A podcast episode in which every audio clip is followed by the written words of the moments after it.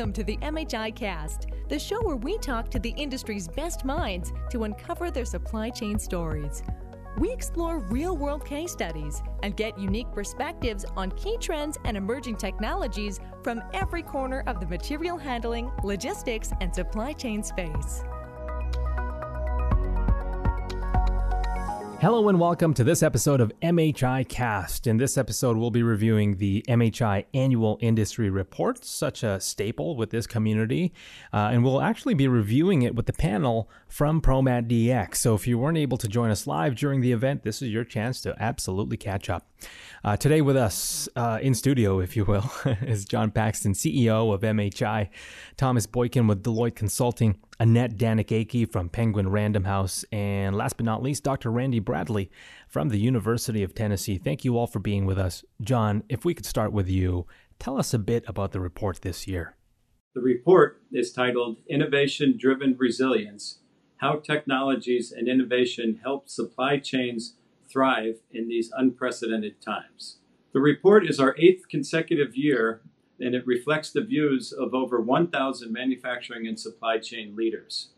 Time sure does fly. Eight years. Wow. Um, you know, resiliency in supply chains has been a focal point for the past year, and, and no surprise there. Many operators have been adopting technologies because of these uncertain times. So the next question is is for Dr. Bradley. In your opinion, what effect has COVID had on supply chain resiliency?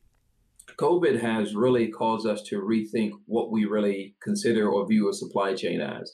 And I think for years, some have even said, is supply chain the right moniker? Is it the right label to have? Because we, we do realize that it's a network.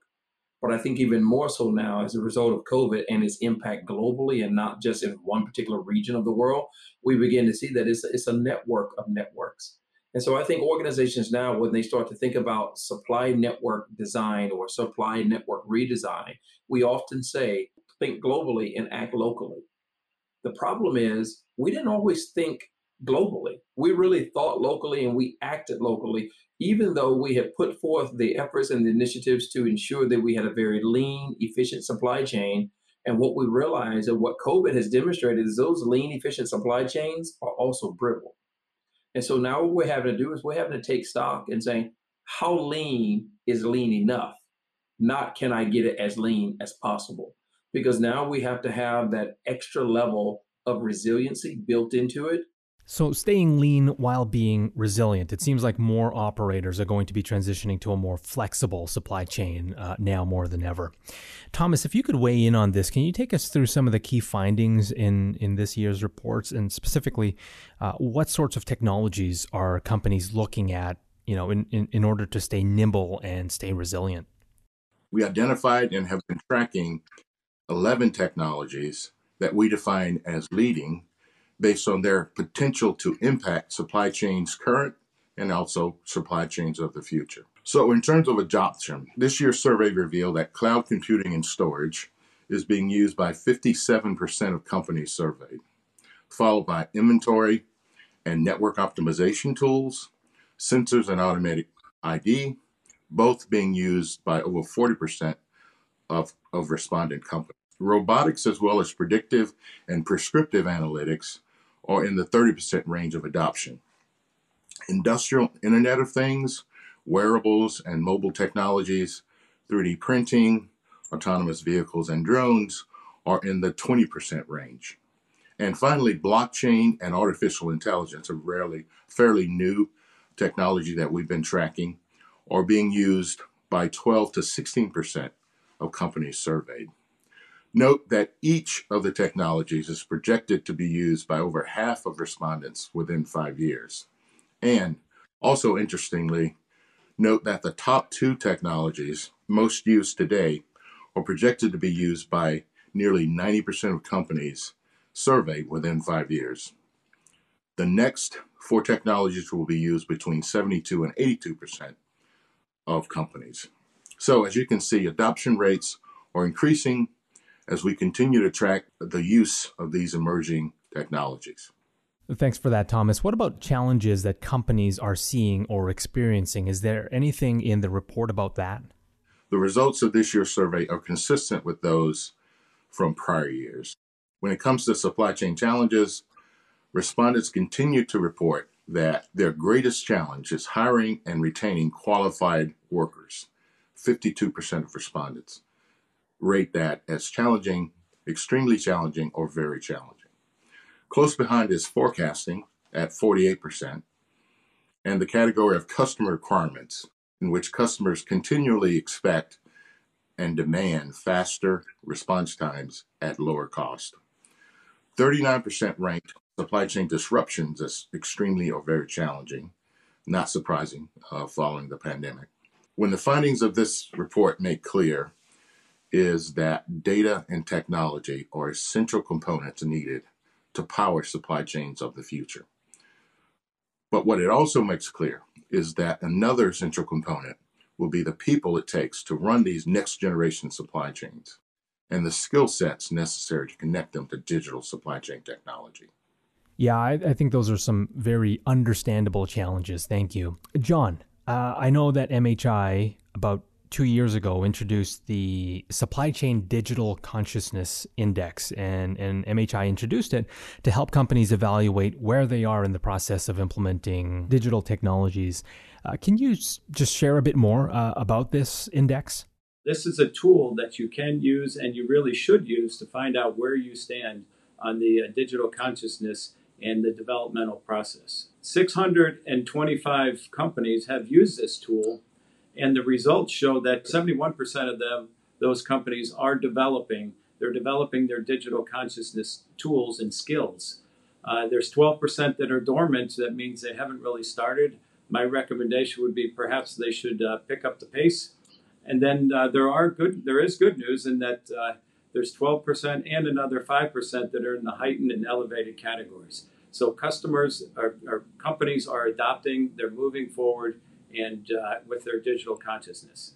Well, it sounds like the majority of people are starting to find digital solutions, which is great. You know, that'll certainly help them, you know, keep up with demand.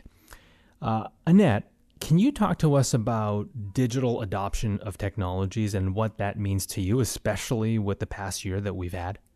I really like in the report that resilience is in the is in the report. And it talks about we all built that muscle this year. I know we all did. So, and there were three phases that you go through. So, first you respond, then you recover, then you thrive. So, we're I'm part of Penguin Random House and we're books. And so in the beginning, when we just had to respond, some of the things that came up was that one, were books. So we basically ship books to bookstores and we have author events. So we couldn't have those author events anymore physically. So we had to find a way to do that digitally.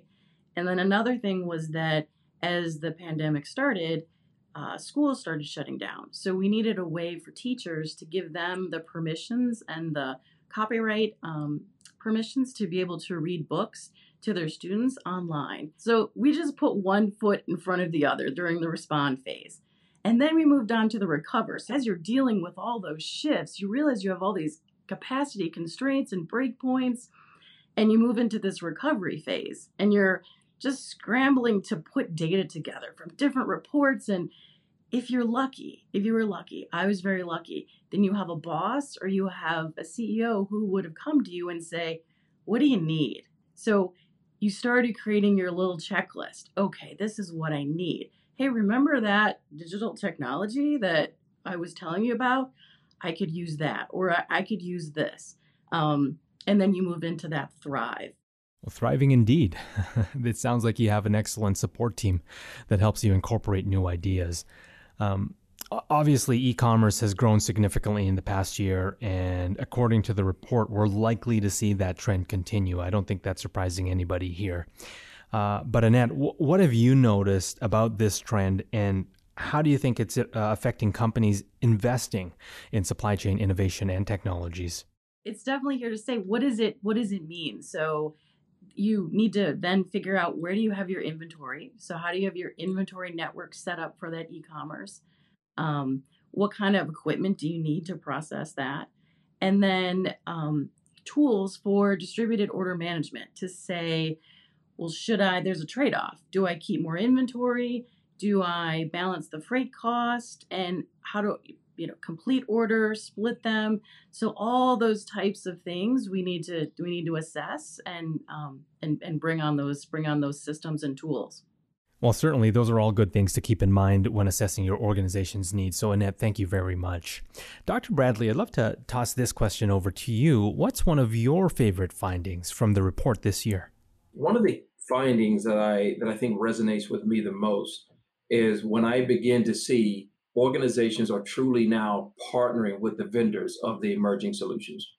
Rather than these being transactional relationships, we begin to see where these relationships are really more strategic in addition to that, I believe we are now beginning to shift the focus a little bit more in terms of how do we address the, the greatest the challenge that we've seen now for five consecutive years, which is that ability to identify, attract, and retain the talent. And so again, we, we we continue to see that, but I think the fact now that we have some guidance that we put forth in the report to help organizations know, hey, here are some mechanisms that we know work. And and and so it's not just giving them good ideas of what to do but giving them practical ideas that we know have proven to work in other organizations whether it's in our industry or whether it's actually in other industries and i think another thing that jumped out at me is where you see the building of long-term relationships or longer-term relationships because that has been a major issue in our industry particularly if you look at the relationships between an organization and a 3pl we typically give them very short contracts, but yet we put a burden on them to innovate so that they can make things more efficient for us and generate greater revenue or bring about greater cost savings. But there wasn't always this reciprocal commitment to the point to where we were going to give them a long-term engagement such that they could recoup the cost of those investments. And so why when I see building longer-term relationships as being one of the top new strategies, that excites me probably more than anything else in the report because what it's saying is that we get it we get the fact that a supply chain is a social organism that exists because of the way people choose to engage with one another on behalf of each other. I can absolutely see why you'd be excited about both of those findings, Dr. Bradley. Thank you for sharing. And thank you, each and every one of you, for, for sharing what you have today and, and doing the work that you do as part of this uh, report and the impact that inevitably you will and are making on the MHI community. Appreciate each and every one of you. Thank you for listening to this MHI cast episode featuring John Paxton, Thomas Boykin, Annette Danek-Akey, and of course, Dr. Randy Bradley. Go to MHI.org and download your very own copy of the annual industry report. There, you can find next steps, including identifying and managing your priorities to develop an action plan, how to strategically invest in technologies needed to make your operation more digital, and developing a customer experience mindset. The 2021 Annual Industry Report can be downloaded at no cost to you at mhi.org slash publications slash report. And while you're at it, make sure you measure your supply chain digital consciousness index at mhi.org slash DCI today. At MHI, we never stop exploring new opportunities to help take your manufacturing and supply chain operations to that next level of success. So thank you for making us a part of your professional development journey.